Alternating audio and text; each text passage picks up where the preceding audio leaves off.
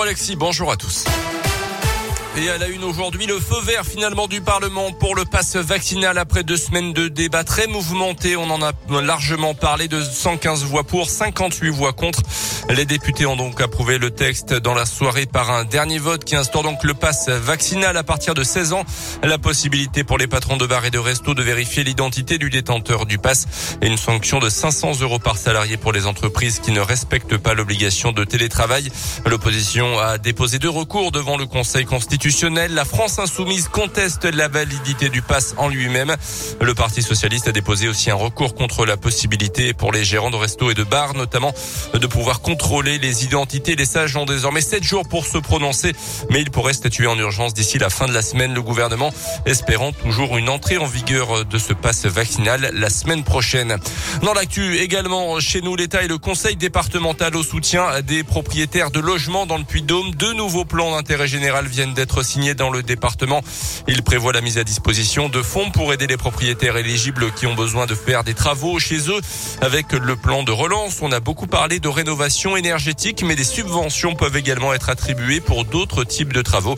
Euh, Léna Chalvon est la directrice de l'habitat au conseil départemental du Puy-de-Dôme. Ça peut être des travaux euh, de lutte contre la précarité énergétique, par exemple euh, l'isolation des combles, l'isolation des murs. Ça peut être des travaux aussi d'adaptation pour les personnes âgées ou les personnes en situation de handicap qui ont besoin d'installer un monte-escalier, de changer une baignoire en douche. Et ça va s'adresser aussi aux personnes qui vivent dans un habitat très dégradé, c'est ce qu'on appelle l'habitat indigne, où là on est sur des rénovations beaucoup plus euh, globales. Il va y avoir une visite à domicile, des préconisations de travaux. Donc nous on est là aussi pour les conseiller et faire en sorte que leur plan de financement soit le plus abouti possible.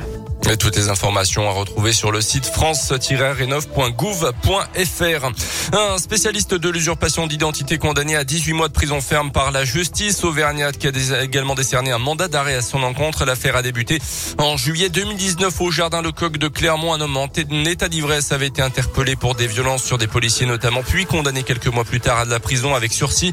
Sauf que son identité n'était pas la bonne. Depuis 10 ans environ, il usurpait en permanence l'identité d'un homme qu'il connaissait bien pour avoir été placé à son adolescence chez ses parents qui étaient alors famille d'accueil d'après la montagne. Le prévenu devra verser 3000 euros de dommages et intérêts à la victime. Un jeune de 24 ans convoqué devant la justice samedi matin au volant d'une voiture. Il avait percuté la devanture d'un supermarché avenue Berthelot à Clermont avant de prendre la fuite. Il a pu être interpellé à son domicile, le domicile de ses parents peu de temps après. Il n'avait pas consommé d'alcool selon la montagne.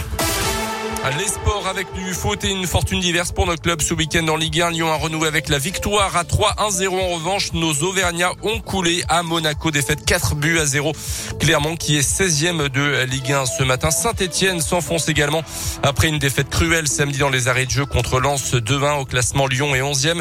Saint-Etienne dernier avec 5 points de retard sur le premier non relégable. Et puis du tennis avec le début aujourd'hui de l'Open d'Australie à Melbourne sans Novak Djokovic. Le numéro 1 mondial non vacciné a été expulsé du pays après un feuilleton politico-judiciaire de plusieurs jours.